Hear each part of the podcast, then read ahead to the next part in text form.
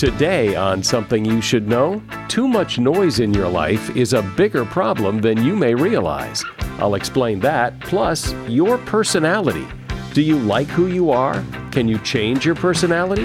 I think most people settle for who they are. And in a way, that's a bit dispiriting because there's so many more possibilities, possible selves that they could explore. Also, liars tend to use some interesting words and phrases that other people don't use, and they're easy to spot. And why do you click and become friends with some people but not others? Those last few feet really make a difference. So if you live next door to someone, as opposed to two doors down, you're twice as likely to make friends with the person who lives next door to you. And when you go another door down, the chances of you clicking drop by half and then by half again.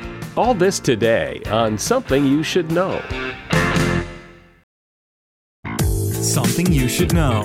Fascinating intel, the world's top experts, and practical advice you can use in your life. Today, Something You Should Know with Mike Carruthers. Hi, welcome to Something You Should Know, our weekend episode where you can feel safe to settle in, crank it up, and rest assured that in this episode, except for right now, we will not be discussing or mentioning social distancing, face masks, toilet paper hoarding, or anything coronavirus related. And first up today, we're going to talk about noise because noise is everywhere and it's a problem because noise affects you in ways you may not realize. First of all, it can make you fat. Research shows that people who are regularly exposed to the noise of traffic, like commuters, are 25% more likely to have larger waistlines. This is especially true for women. Noise makes you less productive. People who work in open offices are less productive than those who work in closed and quiet offices. And it's not just the distraction. Noise causes stress, which reduces productivity. It interferes with memory. A noisy environment makes it hard for people to remember. And wearing headphones with music doesn't really help drown it out. Silence is a great memory enhancer. People who work in noisy environments tend to hunch over their workstations, and that can lead to physical problems like back pain. So, silence is golden, and that is something you should know. You have a personality. It's what makes you you. But where did it come from? Why are you the way you are? And are you destined to be that person forever? Were you born this way?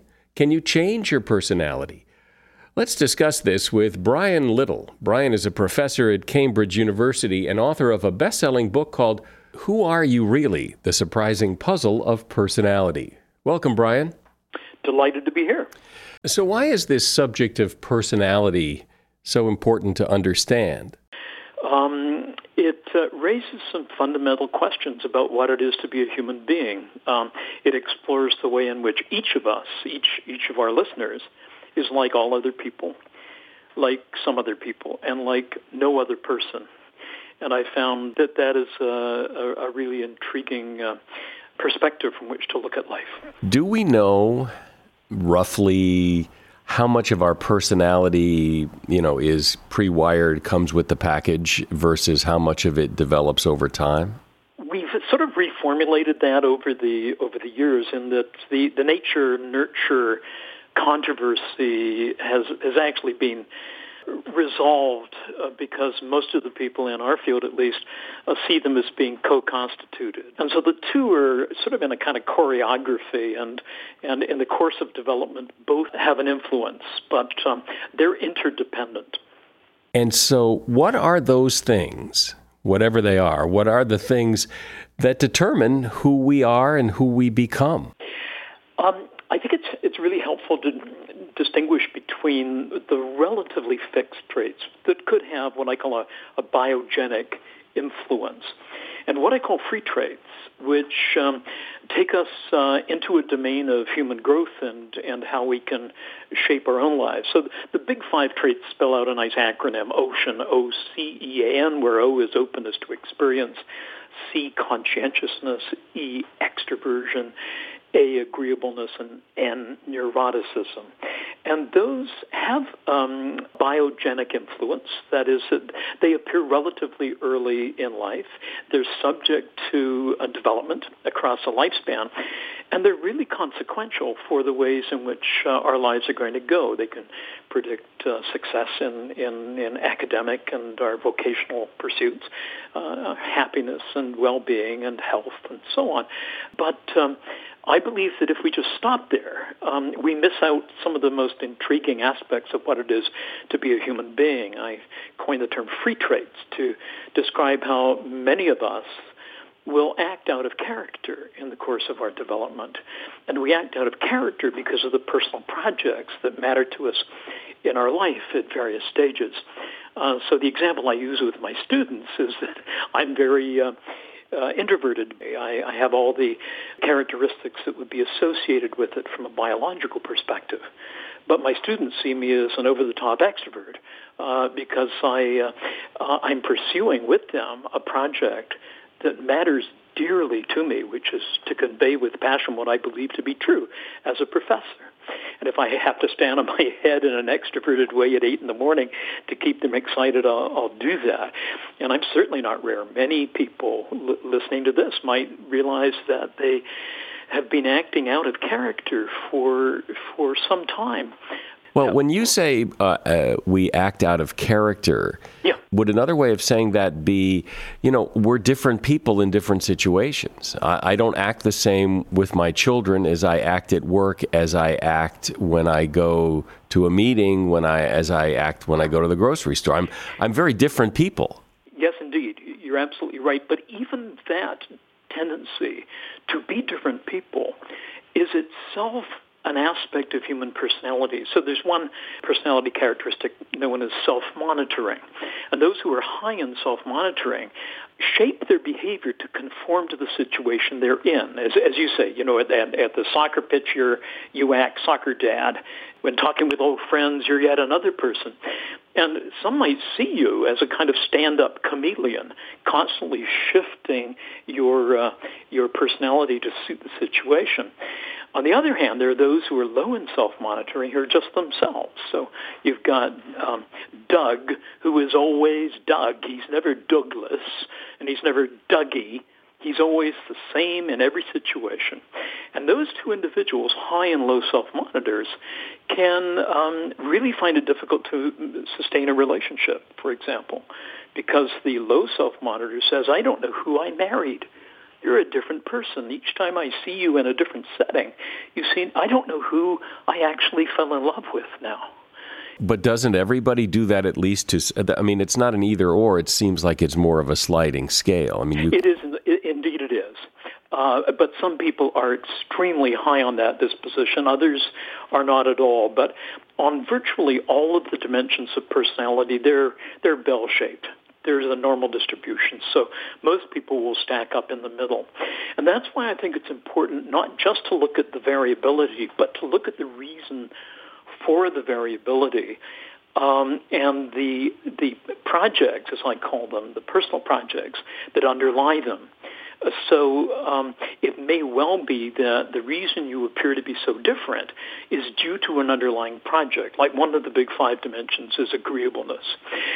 Michelle may be uh, the most uh, agreeable and, and lovely person you can imagine, but for all of August, she acts out of character because she's trying to get her mother into a care facility. It's not working. And uh, she's up against bureaucratic intransigence, and consequently, she just um, she's Hurricane uh, Michelle for for the whole month. And if you look at her, you'll say, boy, she's just so variable and so uncharacteristic right now. I think the better thing to look at is what what is her core project that drives that behavior? It makes sense of seemingly inexplicable conduct. Knowing what you know about how personality builds in people, is it possible, has there ever been, to your knowledge, a case of could, could you be someone you're not if you really devoted yourself to, I want to change, I want to be a better mm-hmm. person, a different person than I am? Can you change your personality, or are you are you guided by the things you've been talking about, and you're stuck in that rut no matter what? Yeah, um, I think I think change is possible, and, and increasingly now we're getting evidence from studies at the University of Illinois, for example, um, that uh, suggests that even the big five can be changed, uh, especially with therapeutic intervention and so on. That, that we're not fixed like um, uh, plaster uh, in in our lives we have to be careful, though, in, in changing personality. For example, uh, the participants that we've looked at over the years have sometimes generate self-change projects. So the project is be more outgoing, let's say. So that's a self-change project. And what happens is that if you generated the project yourself, if, if it is a self-exploratory project, I wonder what it would be like to be more extroverted this summer, or fake stability until I actually am stable, then that can be health-inducing. But if it's imposed upon you by somebody else, if you're told to be more outgoing by your boss or, or by your boyfriend or somebody who is uh, insisting that you change, that can actually lead in, in uh, studies that have been carried out um, with personal projects analysis, that can lead to uh, feelings of depression and, and uh, vulnerability. My guest is Brian Little. He is a professor at Cambridge University and author of the best selling book, Who Are You Really? All right, Brian. So, with all this knowledge about personality and how it forms and whatnot, so what's the advice for guiding it? What's the advice for having the, the best personality you can have? That is to have the capacity to stand back from rigorously pursuing everything that matters to you. Take take your life a little bit more easily, not be so focused upon success and and, and self promotion that you forget the, the little things that can come and gobsmack you with delight on a Thursday afternoon. So, give um, me an example of, of what you mean and what it is you're turning off and what it is you're turning on. Yeah, I think somebody who is constantly trying to advance uh, projects, particularly if they're high achievement projects, and they've read books on how to get ahead and how to uh, promote um, your your life in a way that you're absolutely certain is important to you. They may miss little signs that are really important. For example, type A individuals um, are peculiarly unable to discern hints in their own bodies that they're overdoing it. Um, they've got to get this job done. They've got to get that project completed. And my advice at the end of the book is that such individuals, you don't need to be type A, each of us can get into this rut, that you need to be able to disattend from uh, project pursuit or the pursuit of goals that matter to you at various times and restore yourself. See things that are outside of you, and uh, and that way it, it's both restorative and empowering. And I think that lesson is often missed. So, are you saying that if, if you like wanted to be more extroverted, that if you adopted a project that put you out there and, and made you be more extroverted, that yep. you would become more extroverted if you did it long enough? Yes, um, unless you um, don't avail yourself of restorative niches along the way. So in my own case, my students would never know until I tell them that I'm very uh, uh, biogenically introverted because I've had many years experience of acting in an extroverted fashion. It's part of my professionalism, as it is with you or anybody else who has to act in a way uh, that may be somewhat different from their natural uh, disposition. Do you think your experience that people think about this a whole lot other than you? That that, that people just live their lives and adapt their personality and, and, and life goes on? Or do you think people actually sit around and wonder about their personality and how to make it better, or is it is it worth adapting? I think that there are various stages in our life when it becomes more salient. Normally, we're so busy with with the average expectable things we need to do to get on with our life that we don't reflect. But if you're just retiring now, if, if you've, you've started to retire, you've given up uh, a regular uh, function, and now you're switching to something that's uh, uh, a little less ambitious. Or your kids are just going off to, to college. Or you suddenly find that you no longer have a job. You've been laid off, and you've been at the same mill for, for 15 years. Then I think at times like this, you start to say, you know, who am I? Am I just my job? Am I just my kids? Am I um, something that is immutable, is going to be me forever? Or am I at the stage of my life where I, I actually need to reflect a bit? Lastly, I wonder do you think most people are content with who they are? Or do they wish they were someone else or more like someone else? I think most people settle for who they are. And um, I think that in a way that's a bit dispiriting because there's so many more possibilities, possible selves that they could explore.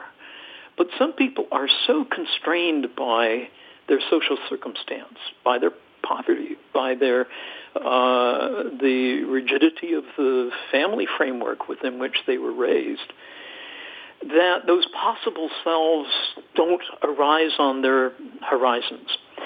And so I, I think it's a little, it's a bit of a luxury of us in, in the West to be able to muse about possible selves.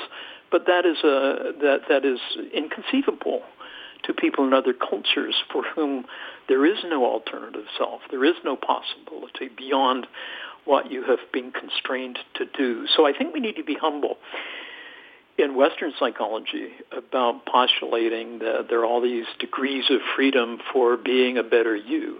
Uh, we're very fortunate that we can even conceive of such an idea. Yeah, but but in the West, where we do have possibilities, and I can think of people like like even my father who you know his father was an engineer and my father was an engineer and his brother was an engineer. And i don't think my father and his brother wanted to be engineers. I think they were pushed into it by their father. And yep. and i wonder if you know that ever i never talked to him about it but i wonder who would he have been if he'd been able to choose rather than be pushed and did he ever regret it that's a really intriguing issue. I, remember talking to my own dad uh, when he was in his 90s. He's a very talented man. He was a cabinet maker. He left school in grade four in Ireland um, because he had to work to support the family. And yet he was very bright and, and uh, became a, a cabinet maker and a very skilled fellow. And uh, I remember in his 90s me talking to him, and uh, it was a very loving conversation. I just said, Dad, you know, you would have made a great architect.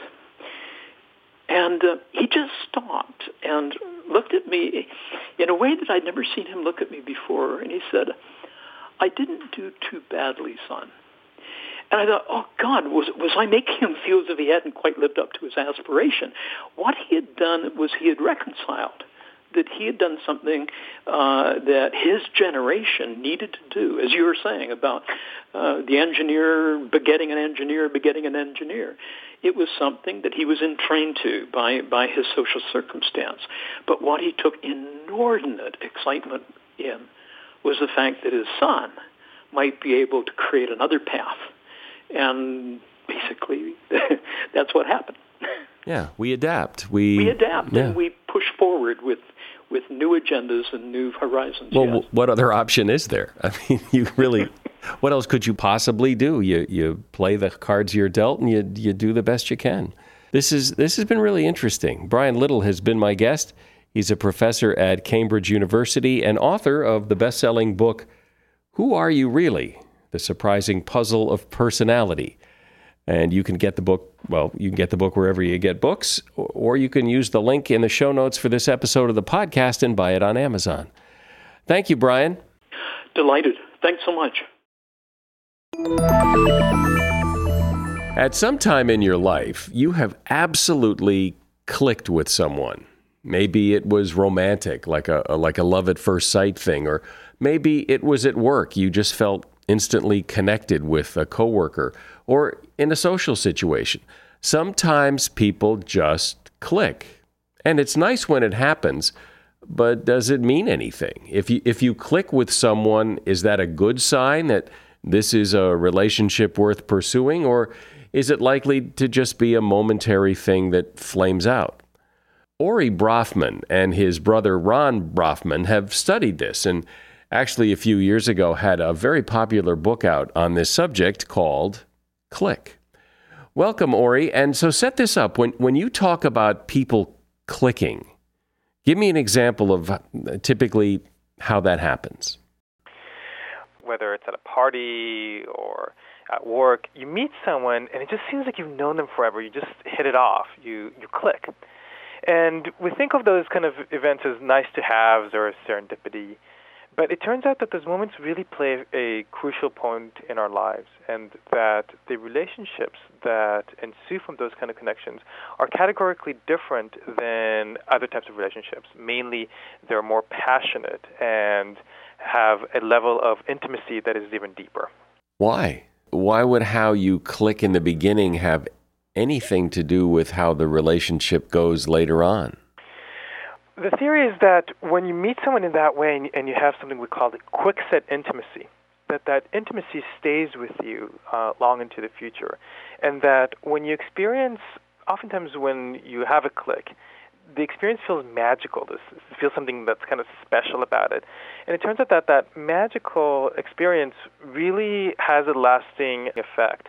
My brother's research, my brother's a psychologist. Um, turns out when people reflect on magical experiences that they've had even 10, 20 years ago, just thinking about the magical experience makes you relive it again. There's something that taps into your brain that's really core about these special types of interaction. So, what do you mean by, or, or what does your brother mean by in his research, the definition of a magical experience? What he did is he asked people to really describe a point in your life when you just felt more connected, more alive, more uh, in tune with everything. And people had very different responses. One person was the magical experience for her was um, her night at the prom when she had the first kiss with her boyfriend. Um, other people, a magical experience can be driving your car down 100 miles down the street. The interesting thing is that regardless of the type of experience, whether it's a first boyfriend or driving down too fast, people described in using the exact same emotional language. That basically, these moments when you feel even more alive, even more connected. And and so what? I mean, as interesting as this is to identify and observe and talk about, what's the big implication here? Well, we argue a couple of things. One is that the relationships are romantically have a different tenor in them. They have more passion, and who doesn't want more passion in their relationships? But when you look at it at, from a work perspective, it, it turns out that teams that click together function much more uh, much more efficiently, much more effectively.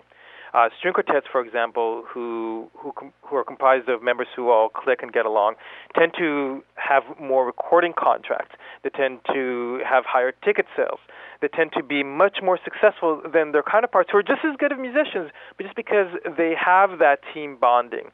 Um, similarly, when you take MBAs and you put them into a room and you, and you have triads of people who really click together and triads of people who just you know are are normal acquaintances. The triads of people who click together achieve tasks in a much quicker way, achieve tasks in a more efficient way, and are more supportive of each other. There's something that we call personal elevation. That when you click with someone, it kind of brings out the best in us, and it brings out the best in them. And we looked at cases from business to string quartets, one of the cases we looked at was uh, two guys who invented the modern microphone. And from the very moment that they met, they had that connection, they had that magic. And their work style was actually very different because of that, because they had this intimacy, they were able to trust each other more. They were able to kind of brainstorm better. And the results was that they came up with a really significant discovery. When I'm talking to you on the phone right now, the microphone that I'm the, the phone's using is as a result of these two guys clicking. Must a click happen, according to your definition, must a click happen when people first meet? Oftentimes it does. There are cases when people kind of know each other for a little bit, you know, for a week or two, and then all of a sudden they click because they found, um, say, a similarity, or they're put into a situation where um, we found that joint adversity is actually a really good indicator whether two people will click. We actually discovered that there's five separate uh, forces that can help people click. Physical proximity, and what matters about that is that it's not just obviously you're going to click better with someone in the same city. But those last few feet really make a difference. So in one study, they looked at college dorms. And if you live next door to someone, as opposed to two doors down, you're twice as likely to make friends with the person who lives next door to you. And when you go another door down, the chances of you clicking drop by half and then by half again. So that there's something exponential about the physical proximity. The second element we looked at was vulnerability, which is when you express vulnerability to someone, when you really share your true self, people tend to reciprocate that, and there's a trust that that, that bonds people together. And we interviewed a hostage negotiator, and you think hostage negotiators would be all about intimidating the uh, hostage taker, but really it's about being vulnerable and about building a real relationship. Um, there is similarity. Basically, it doesn't matter what you're similar in, what really matters is how many similarities you have. It can be really stupid things like you both like Disneyland, but the amount of similarities is what's going to predict whether you click. And then there's the joint suffering. And the last one is being a high self monitor. So people who are able to mirror the emotions of others around them tend to be much better at creating this kind of instant connections. The result of all of this, though, is is what is better friendships, more productive work. I mean, what what is the payoff here? It's better friendships. It's more efficient work teams. It's more passionate relationships. It's personal elevation. It brings out the best in us. So it, it turns out that people who naturally click with others tend to get many more promotions, tend to um, be much more closer to the nucleus of of a company. Um, and in personal lives, it tends to be that it's it's it's it's the passion and, and, and, and the the intimacy of a relationship that is affected.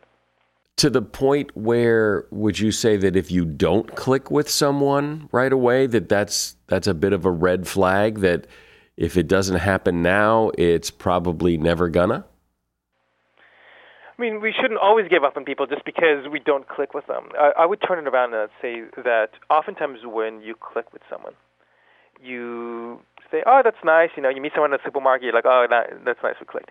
We don't follow up. We don't always give that relationship the energy that it deserves. And we do two things that are problematic. The first thing at work is we try to separate personal lives from business lives. So if people click, we, we, we almost want to separate them. We don't want friends working together because it's almost like a first grader type thing. you, you, you want teams to be professional. And yet teams that are made of clickers tend to be much more effective.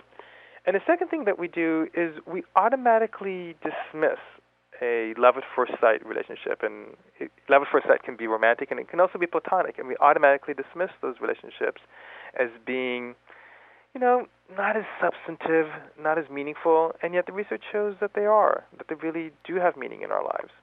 But there are people who seemingly click with everyone, you know, very charismatic people who make you feel good when you meet them and you you're uh, uh, drawn to them.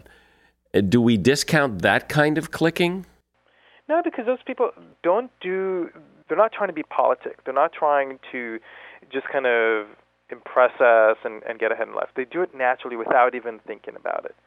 And it turns out those, those people who click with everyone are much more successful because of those clicks, because people trust them more, because they're more easily form relationships. And it really matters. Um, there was one longitudinal study about MBAs uh, who graduated business school, and the folks who were natural clickers or the high self monitors did much much better in their careers than their other counterparts and it was because of those soft skills. It was because of those connections that they were able to form. How important to people clicking how important is it that they be face to face because we live in a we live in a world of online communication and we often don't see people we communicate online. So if you're just communicating online and never face to face, does that pretty much mean you can't click? Face to face makes a huge difference, and especially in uh, work situations, even. Uh, when you think about meetings and you know you're like why don't i just call into this meeting? It's going to be a lot easier. It's, it's not going to be a hassle. It turns out the really important stuff that happens in meetings at work actually happens right before and right after the meeting.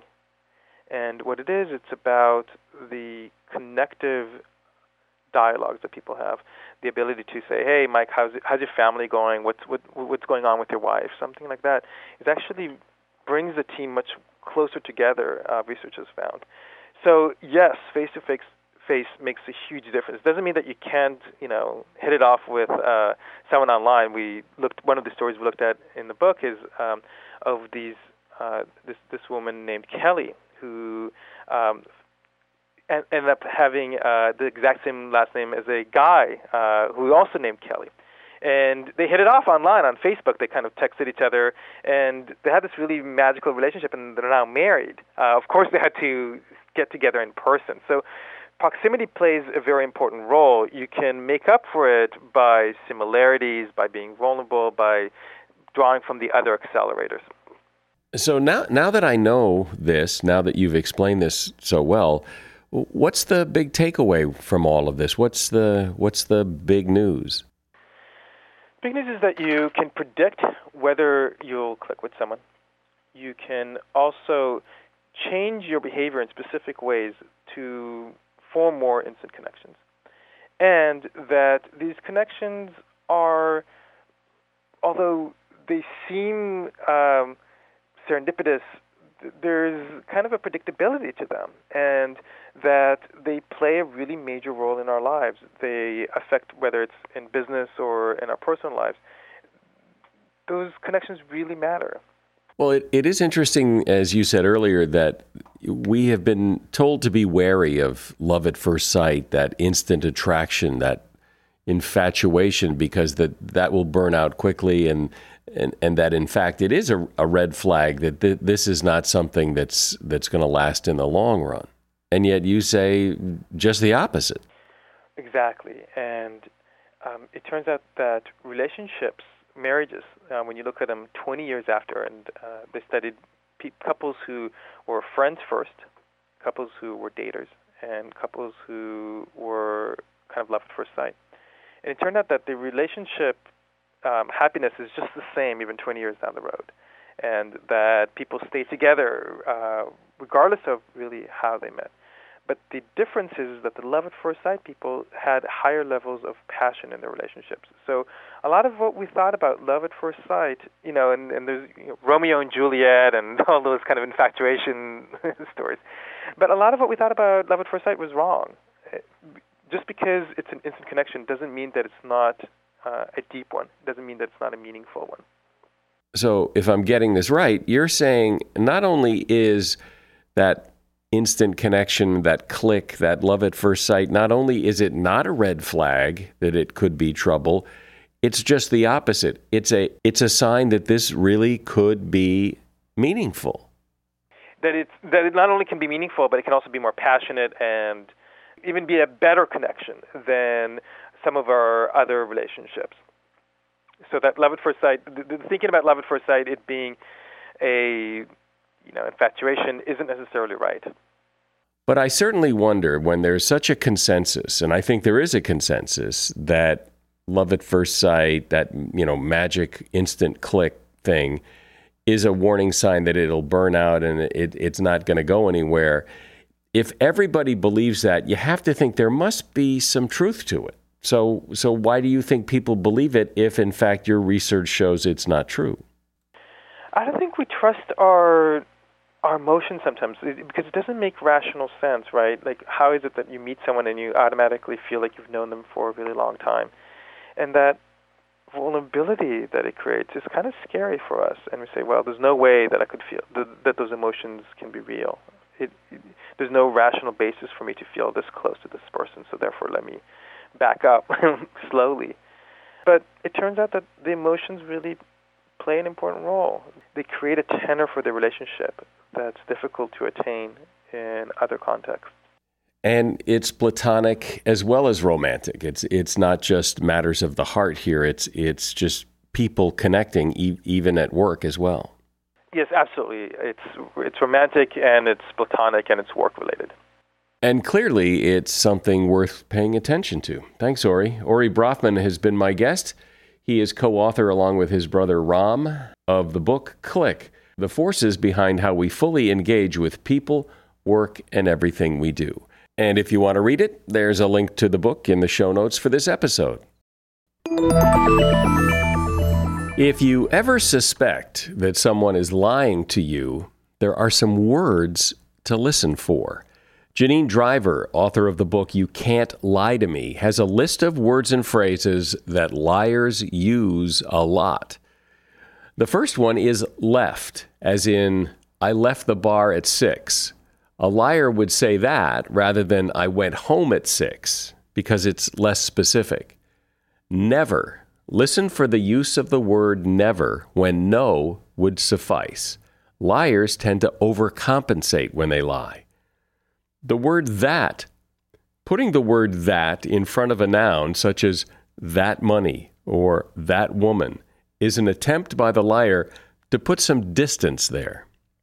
By the way, liars use phrases like by the way to try to minimize what they're about to say. So listen closely to what comes next after by the way, because it's probably very important. Why would I do that? This is a favorite question of liars. It's an attempt to buy some time to work out what they're going to say next. In addition to why would I do that, look for questions like what kind of person do you think I am? Or are you calling me a liar? All of that is to just buy time. And that is something you should know. That's the podcast today. If you would like to email me, I am reachable by email anytime you like. You can write to me at mike at somethingyoushouldknow.net with questions or comments or or just tell me how you found the podcast. I love to hear how people and this podcast meet up. I'm Mike Carruthers. Thanks for listening today to Something You Should Know.